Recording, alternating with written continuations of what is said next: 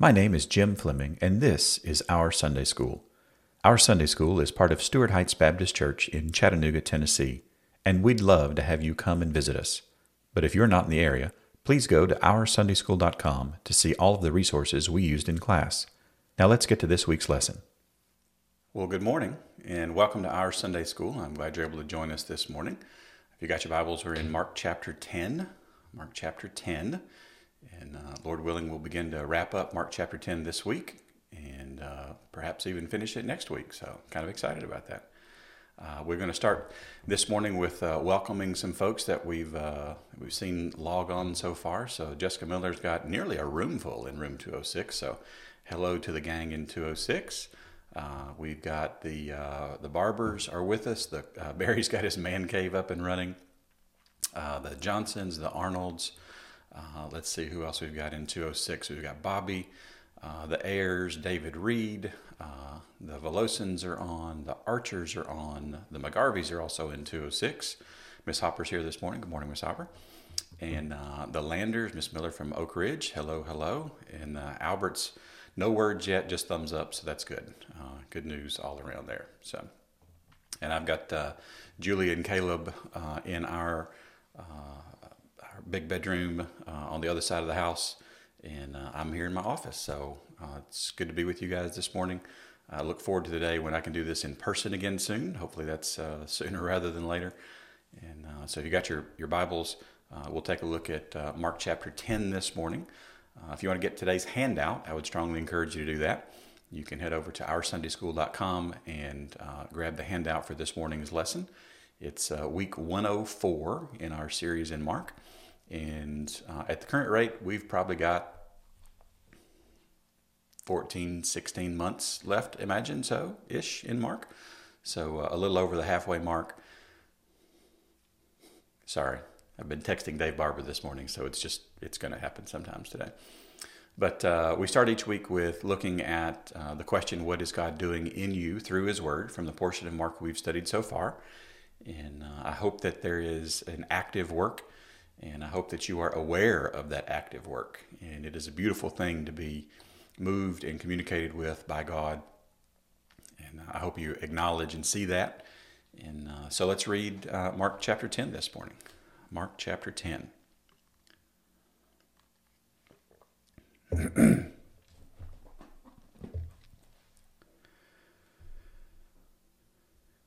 And he left there and went to the region of Judea and beyond the Jordan.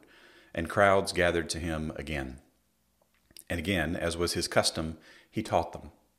And Pharisees came up, and in order to test him, asked, "Is it lawful for a man to divorce his wife?" And he answered them, "What did Moses command you?" And they said, "Moses allowed a man to write a certificate of divorce and to send her away." And Jesus said to them, "Because of your hardness of heart he wrote you this commandment. But from the beginning of creation, God made them male and female. Therefore a man shall leave his father and mother and hold fast to his wife, and the two shall become one flesh.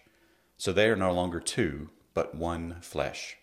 What therefore God has joined together, let not man separate." And in the house the disciples asked him again about this matter. And he said to them, "Whoever divorces his wife and marries another commits adultery against her. And if she divorces her husband and marries another, she commits adultery." And they were bringing children to him, that he might touch them. And the disciples rebuked them.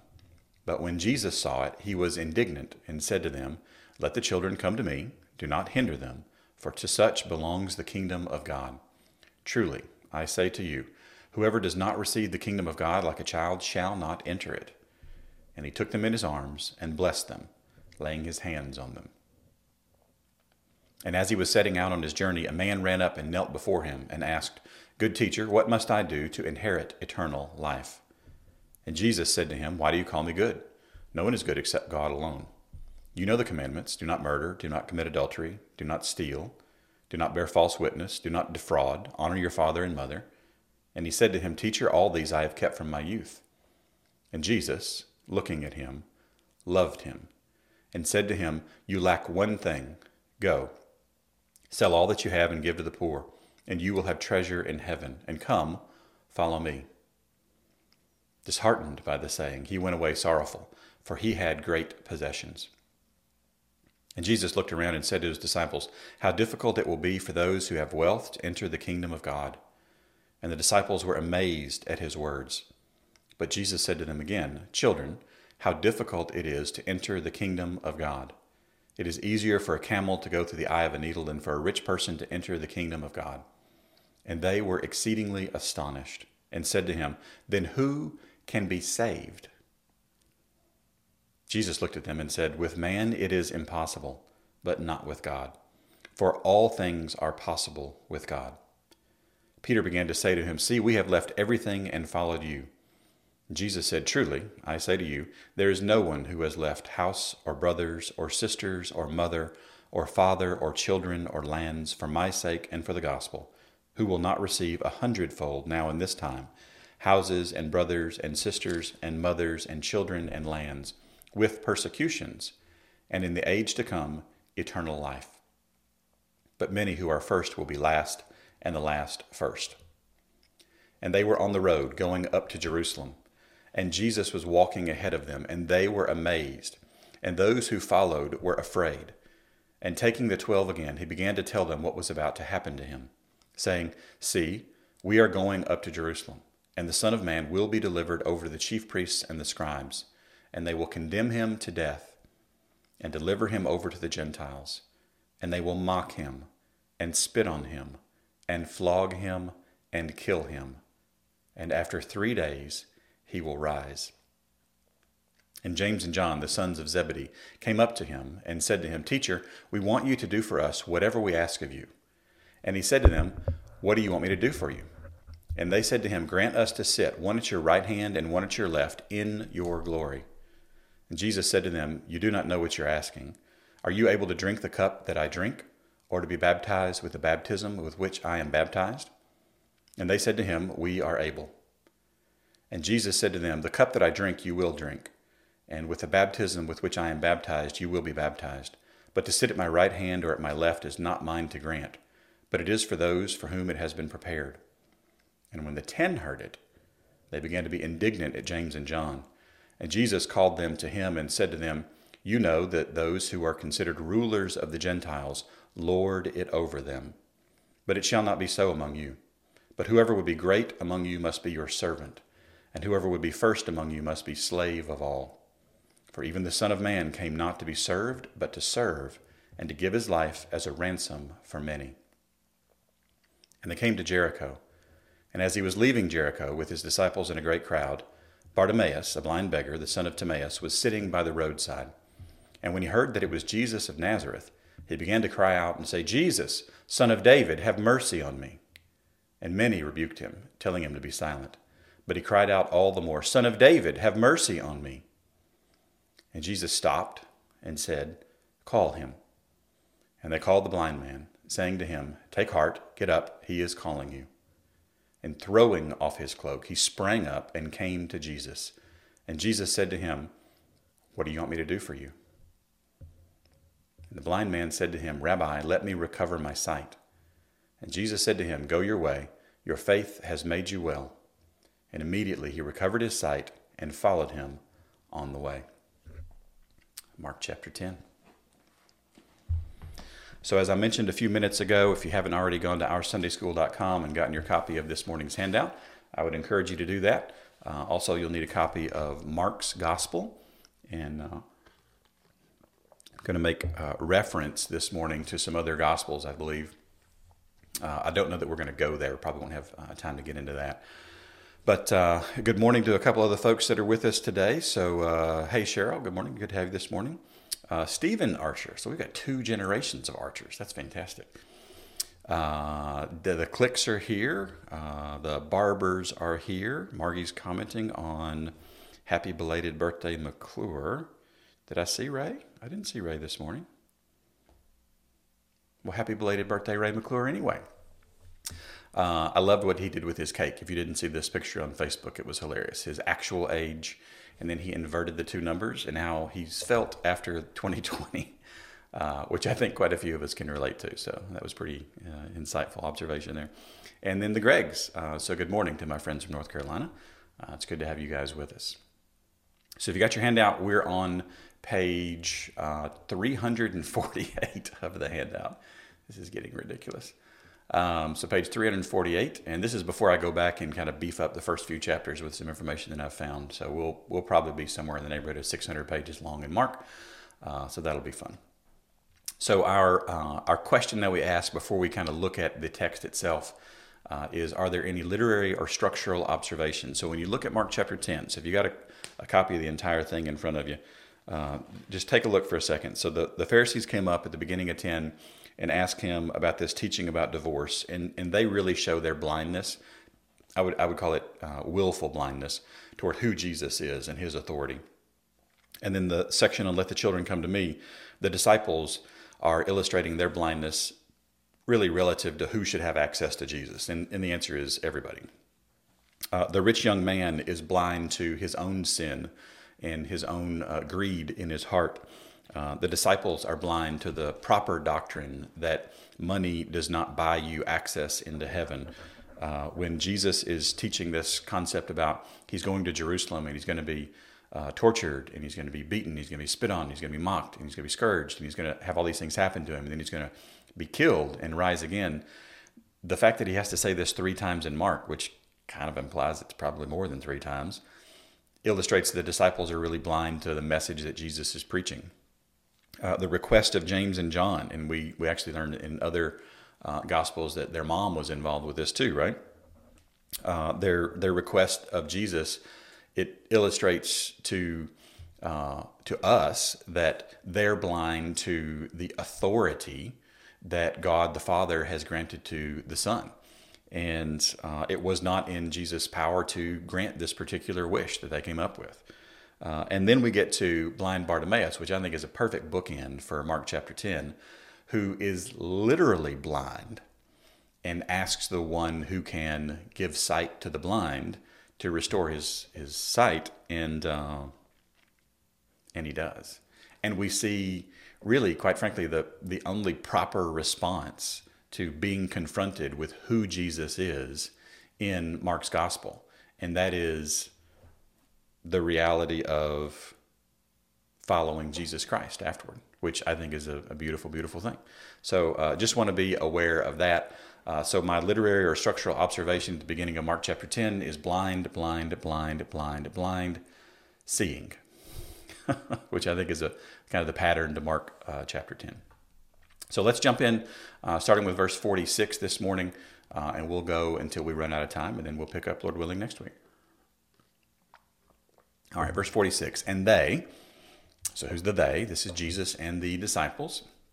They came to Jericho. So we, we've got a new uh, a new city that's being mentioned in uh, this gospel at this point. So let's take a look at a map real quick. Uh, and on this map, if you look at the bottom of this map, you'll see the Dead Sea. So this is the body of water in the middle at the uh, south end of this map. And just to the west of the top of the Dead Sea, you see Jerusalem. And just to the north of the top of the Dead Sea, you see Jericho. Uh, so we have we started to make this transition back in chapter eight and nine that we're headed toward Jerusalem. You know, Jesus had been ministering in the northern part of Israel uh, and the middle part of Israel, and he is making his way to Jerusalem. So we are shockingly close to Jerusalem at this point. So just want you to be aware of of where we are now. Mark's gospel says, and they came to Jerusalem. They came to Jericho, and it. As he was leaving Jericho. So he really doesn't, doesn't get into anything that happens in Jericho. But we know from other Gospels that uh, there are some things that happen in Jericho. And uh, a wee little man is addressed in Jericho, and his story shows up. So if you're familiar with Sunday school, uh, stories when you're a kid, you know that uh, this is about Zacchaeus, right? So we meet Zacchaeus in Jericho. So some interesting things happen. And I just want to illustrate one more time that one of the beauty, uh, one of the beautiful things about having four different gospels is getting these different perspectives and focus areas. And some things are skipped over entirely in some gospels, and some things are really fleshed out, and we get to see much more of them. And I, I love that. Uh, I love that it, it kind of illustrates that there is space for the individual perspective about the story of Jesus. And I also love that there is not space for any conclusion other than he is the Son of Man, the Son of God, the Messiah, the King of Kings and Lord of Lords. He is the perfect sacrifice. He is the, the prepared Passover lamb. Uh, he is the coming one of Israel, and he is what the entire Old Testament pointed to. He is what we look back to. He is what we look forward to. So there is there's complete unanimity on who Jesus is within these four individual perspectives. And I, I love that. I think that's fantastic. So we get to verse forty-six. And they came to Jericho, and as he was leaving Jericho with his disciples and a great crowd. So, right, this is, we, we are, we're re- ramping down to the end of Jesus' ministry here. And what we see is that his popularity is immense. Everywhere he goes, there's massive crowds. We're actually going to see that in Jerusalem as well. So it's a great crowd. Uh, Bartimaeus. And uh, one of the things that I love about Mark is that Mark is rarely the gospel that adds detail that the other gospels leave out. But this is the only gospel where we know this blind beggar's name. Uh, the other gospels, uh, one of them mentions two blind beggars. Uh, one of them mentions one blind beggar, but nobody else mentions Bartimaeus' name. And uh, I, I love that even, even in the hurried up, rushed gospel, there is space for Jesus recognizing the individual, that people matter, that individuals matter. It's a beautiful thing. So Bartimaeus' name, I want to teach you something about uh, Greek names. Uh, I'm sorry, about uh, Hebrew names. Um, he was he was not a Gentile. He was a Jew. Uh, but if you look at the definition there, I think I've highlighted the uh, bar, Timaeus. Uh, the bar means son of, and Timaeus means Timaeus, right? That's his, his daddy's name. So super, super uninspired, uh, unoriginal naming conventions here. So whatever, uh, whatever your name is, just imagine your name had been son of, and then your dad's name. Boy, that's interesting, huh? Now, obviously this only works for a very small amount of your genealogical history. You can't just keep saying son of, son of, son. I mean, you know, this is, that's just, it's going to get super awkward after a moment. Uh, and Bartimaeus' name, this isn't in your handout, uh, but Bartimaeus' name means son of uncleanness, which kind of makes you think that Timaeus' name would mean unclean. It's actually not what it means. We'll get to that in just a second. So uh, Bartimaeus, uh, a blind beggar. Now, blindness has already shown up in Mark's gospel. Uh, back in Mark eight, twenty-two and twenty-three, Jesus has healed a blind man, right? This is the man that, that Jesus uh, forms. He spits in the ground and makes the mud and forms the eye. I mean, it's just all kinds of craziness, right? But he's already dealt with blindness. So this is just a, a curtain call relative to his miraculous power in this specific area. So Bartimaeus, a blind beggar. So you kind of you kind of get the feeling like, oh, blind man's coming up to him. I bet something's about to happen. And yes, it does. Uh, so he's a beggar. So his his function, his role that he plays in society is sitting by the road, uh, begging for those that uh, walk by. And this is how he would earn his uh, living. Uh, this is how he would earn enough to eat each particular day. So uh, he depended on his voice to call out to people, to invoke their mercy, their kindness, their compassion. Uh, this was, the fact that he was uh, a grown man, the fact that he lived to be this old was illustra- uh, uh, illustrative that he was good enough with calling out people and getting people to engage with him, that uh, this was a skill set of his. So don't don't miss it. He actually had an uh, interesting skill. So he's a blind beggar, the son of Timaeus. Now, Timaeus is a Jewish name. He's an Israelite. And his name means precious or valuable. His name means precious or valuable. And uh, and he names his son, son of uncleanness, which, you know, you could, you could uh, wonder for years about the backstory behind that. I'm not going to do that. Scripture doesn't tell us. Uh, but so he's the son of Timaeus, was sitting, and this is an imperfect, so this is something he'd been doing for a while. He's sitting by the roadside. So he's sitting by the roadside. This is where he is. Uh, verse forty-seven, and when he heard, when Bartimaeus heard that it was Jesus of Nazareth, right? So it's Jesus of Nazareth. So let's go back to the map. We've mentioned another spot here. Uh, so Nazareth is going to be, uh, if you look in the pink section up toward the top uh, section of the map, uh, Nazareth, where you see the word Galilee in uh, red. Nazareth is going to be immediately above the Galilee in red. So this is this is not somebody that if you if your job is sitting by the road and pretty much being geographically immobile, this is not somebody you're going to have heard of unless this somebody is a big deal, right? So sometimes we sometimes we just kind of gloss over things like this. They're like, oh, it's Jesus of Nazareth. No, no. The blind guy sitting by the road in a pretty good ways away, a city a pretty good ways away, has heard of him. And he may have even heard about what happened in Mark chapter eight, that there was another blind guy who walked up to Jesus blind, but did not leave blind. So uh, we, we just want to be aware of, of geography and distance. Remember, I mean, this wasn't something that uh, Timaeus could have gotten an email from his buddy in Nazareth, like, hey, Jesus is a big deal. He's coming your way, heads up. No, no, this was word of mouth, how everything would have traveled. So you got word that it was Jesus of Nazareth. Uh, he began to cry out. Now, one of the things that I try to do when I'm reading the Bible is uh, I, I don't do voices, right? I'm not trying to do voices. This is not the, uh, I, I, there's a word for it. I, you, one of you guys will comment on it here in a minute, uh, the, where there's different actors that play different. Uh, that's not what I'm trying to do. But when somebody says something is loud, I try to increase the volume. And the work Uh, the word here is kradzo. Uh, it means to croak as a raven or to scream or to call aloud. Uh, and we have seen this word several times in Mark's gospel. Uh, in Mark three and five, we see demons illustrating this word. So they scream and they cry out, right? In Mark nine, verse twenty-four, let's flip over there for a second. Mark nine, twenty-four.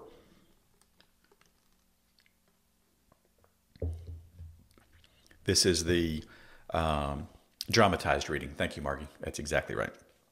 Oh, and uh, the McClures are here. Yes, fantastic. Wonderful. Of course you are. You guys are wonderful. Um, finishing up cooking breakfast. That sounds awesome. My oatmeal awaits after I finish with Sunday school. So the uh, so in Mark nine, twenty, uh, in the twenties here, so this is the uh, the dad and the child who is possessed. And uh, Jesus says, uh, verse, uh, let's see, let's start in twenty-two. And it has been often cast him into the fire and water, into water to destroy him. But if you, he's talking to Jesus, but if you can do anything, have compassion on us and help us, right? And Jesus said to him, if you can, it's like, what in the world? All things are possible for the one who believes. And immediately the father of the child cried out, right? He sees an opportunity for for uh, redemption of his son here, to be to be bought back from this demon. He cried out and said, I believe, help my unbelief. And and so I would just ask those of you that are uh, engaged in the reading of Scripture to not read the Bible like this. Um, in G- verse twenty-three, and Jesus said to him, if you can, all things are possible for one who believes. Immediately the father of the child cried out and said, I believe, help my unbelief. And when Jesus saw that a crowd came run, come on, we can do better than this, right? I'm not saying we have to do, thank you, Margie, dramatized readings, but when the text is clear about volume goes up and volume goes down, we should read the text that way. This is a, an accurate communication of the text itself. So we see this uh, word being used a couple of times in Mark's gospel in a good way here in Mark chapter ten. Uh, there's another one in Mark eleven, verse nine. So you look at verse uh, chapter eleven, verse nine. And those who went before and those who followed were shouting, Hosanna. And, and really, you, you probably just have to say that one word and you know, oh, this is the entry into Jerusalem, right? Because this is the, the what we're all beating into our heads when we're kids with the, the leaves and the branches. And you're right, this is pretty pretty popular text. And then in verses, uh, in chapter fifteen, I will say uh, three eleven, five five, and five seven were demonic. nine twenty-six was demonic. Uh, nine twenty-four was good. ten forty-seven, ten forty-eight, eleven nine, those were all good. But fifteen thirteen and fifteen fourteen are just evil. So this is Jesus uh, has been delivered over to Pilate, And uh, Pilate in verse uh, eleven again said to them, or verse twelve, again said to them, the crowd here, "Then what shall I do with the man you call King of the Jews?" And they cried out, they croaked out again, "Crucify him." And Pilate said to, him, to them, "Why? What evil has he done?" But they shouted out all the more, "Crucify him." Just true, true evil here. So this word is, uh, we see this used in a lot of different settings. We see demons screaming this. We see a man uh, yelling out in faith. We see crowds chanting, "Crucify him."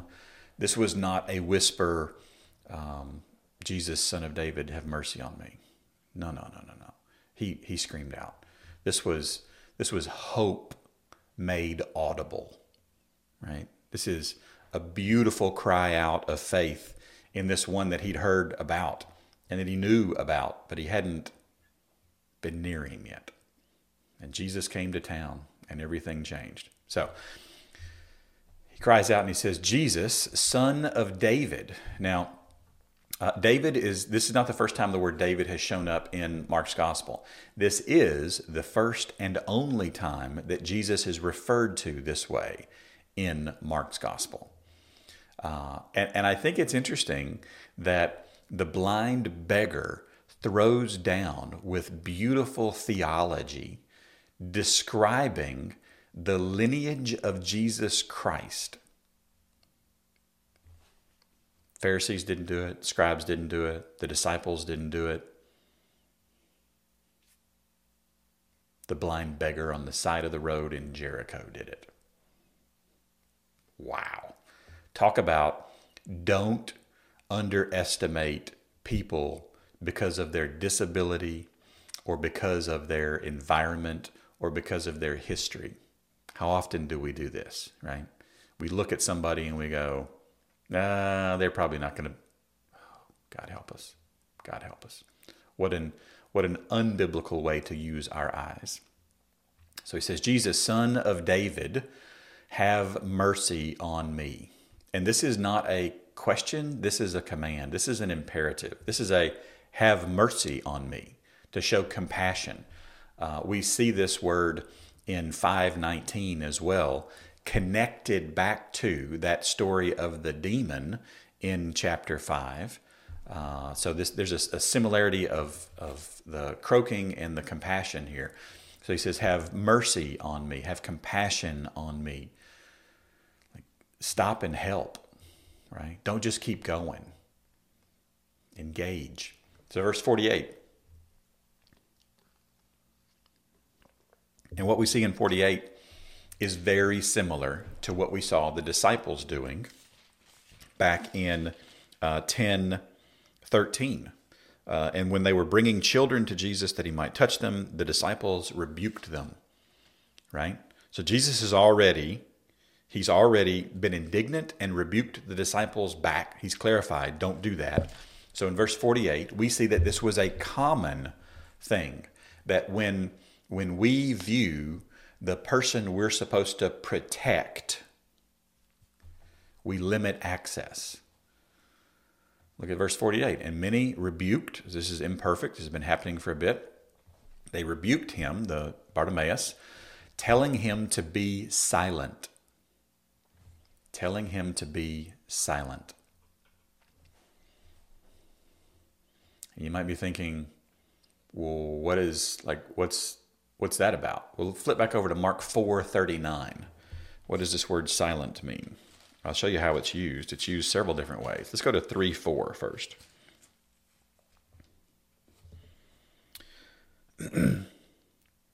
So in chapter three, verse four, "And Jesus said to them, is it lawful on the Sabbath to do good or to do harm, to save life or to kill?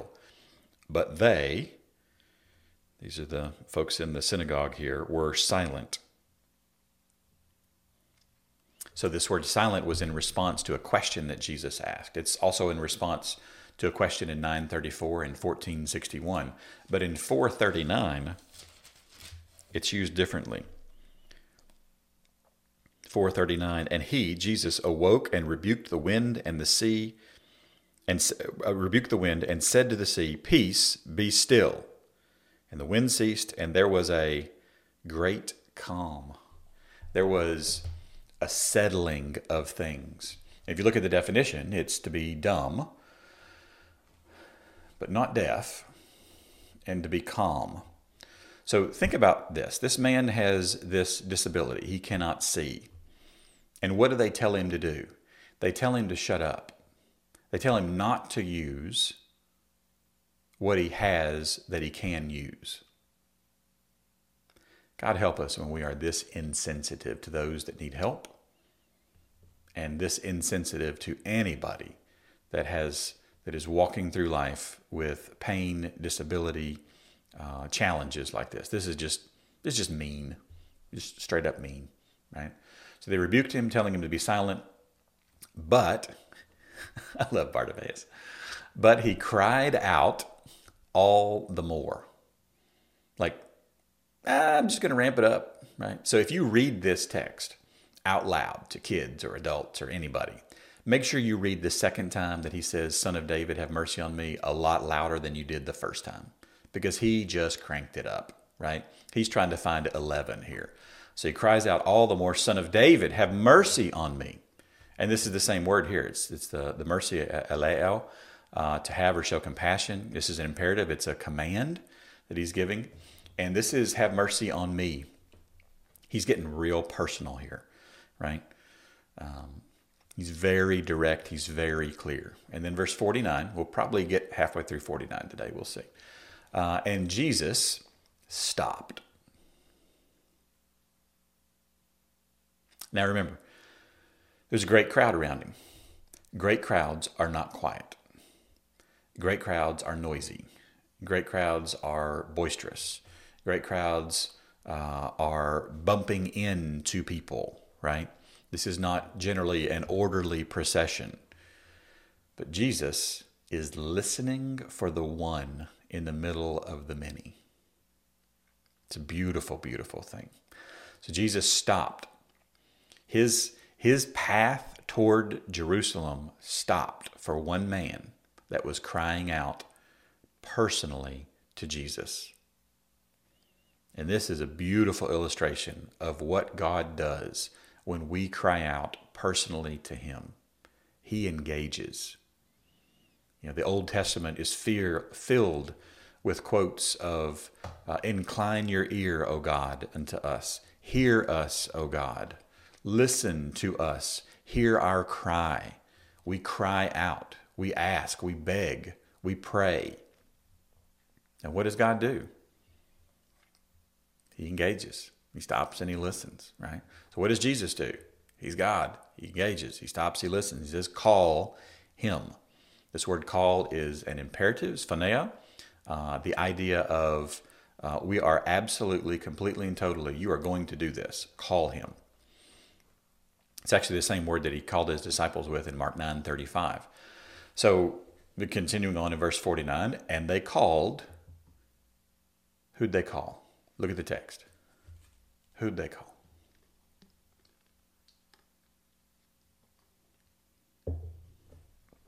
Does it say Bartimaeus? They called the blind man, because to the crowd, he was just the blind man.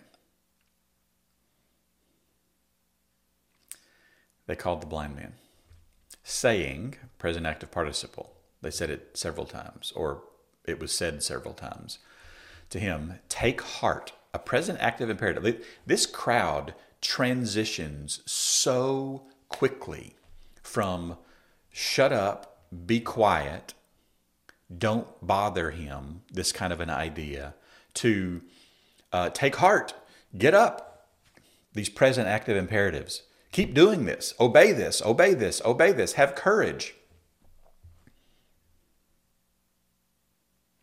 The fickle nature of the crowd. If you want to learn about celebrity, you just spend some time in the Gospels, right? Because celebrity culture will get you crucified. This is the same word, though, this word for take heart that Jesus used in uh, Mark six fifty. Uh, this is, he's out walking on the water, right? He's doing Jesus things. For they saw him, they all saw him and were terrified, but he immediately spoke to them and said, take heart, it is I, Do not be afraid. The same word for take heart. This have courage. And then they also told him to get up. Now there's three definitions for the word get up. Now let's, let's take a look at these for a second. So the first is to waken. So he obviously wasn't asleep. This is not one that applies here. Uh, the second is to rouse from sleep or from sitting or lying. That feels good. And the third is to rouse from in, uh, from obscurity or inactivity or ruins or non-existence. And I would argue in the eyes of the crowd, Bartimaeus does this as well. He is now no longer this obscure blind guy that you give some bread to when you pass by. He's somebody that Jesus has called. And this is going to change everything in his life, and I would imagine in others' lives as well. It says, take heart, get up. He is calling you. And what did Bartimaeus ask for? He asked for, Son of David, have mercy on me. And Jesus calls him individually. Because that word, him, when Jesus says call him, is a singular masculine accusative. Talking about one guy. And there he is, right there. He is calling you. I can't think of a better way to end any lesson about any topic than with the words, he is calling you. I don't know what your faith background is. I don't know what your church background is. I don't know what your experience with religion or with God or with the person and work of Jesus Christ. But Jesus is calling you personally. There's a very universal nature to the gospel call, but there's also a very personal nature to the gospel call. That Jesus lived a perfect life so that you don't have to. He died a perfect death so that you don't have to. And he rose a perfect resurrection like you will if you repent and believe in him, so that we can participate with him in life and in resurrection. It's an amazing thing. It is great news. But don't forget, he is calling you. So we'll stop there today, and Lord willing, we'll come back next week and uh, finish up chapter ten. We'll start back with verse fifty, uh, but don't forget our homework. Our homework each week is to pray for help in understanding Mark, to hear Mark multiple times, to think about Mark, to talk with somebody about Mark, to share your insights about Mark, and then to invite both a member and a non-member. So uh, with that, we'll end our lesson there. Uh, I don't want to forget about our prayer time. So if you have a couple of minutes to write in the comments any prayer requests that you have. We'd love to engage and pray with those. Uh, pray for somebody that's not with you. And then I would ask you to go to a campus or online somewhere today and uh, worship with us so that we can celebrate this one who has called us personally. This is good news. So I love you guys. Can't wait to see you. Uh, pray for you every single day. And uh, grace and peace to you. Thanks for listening. And don't forget to subscribe to this podcast, our YouTube channel, and our weekly email. You can do all of those at Our Sunday School dot com. Grace and peace to you.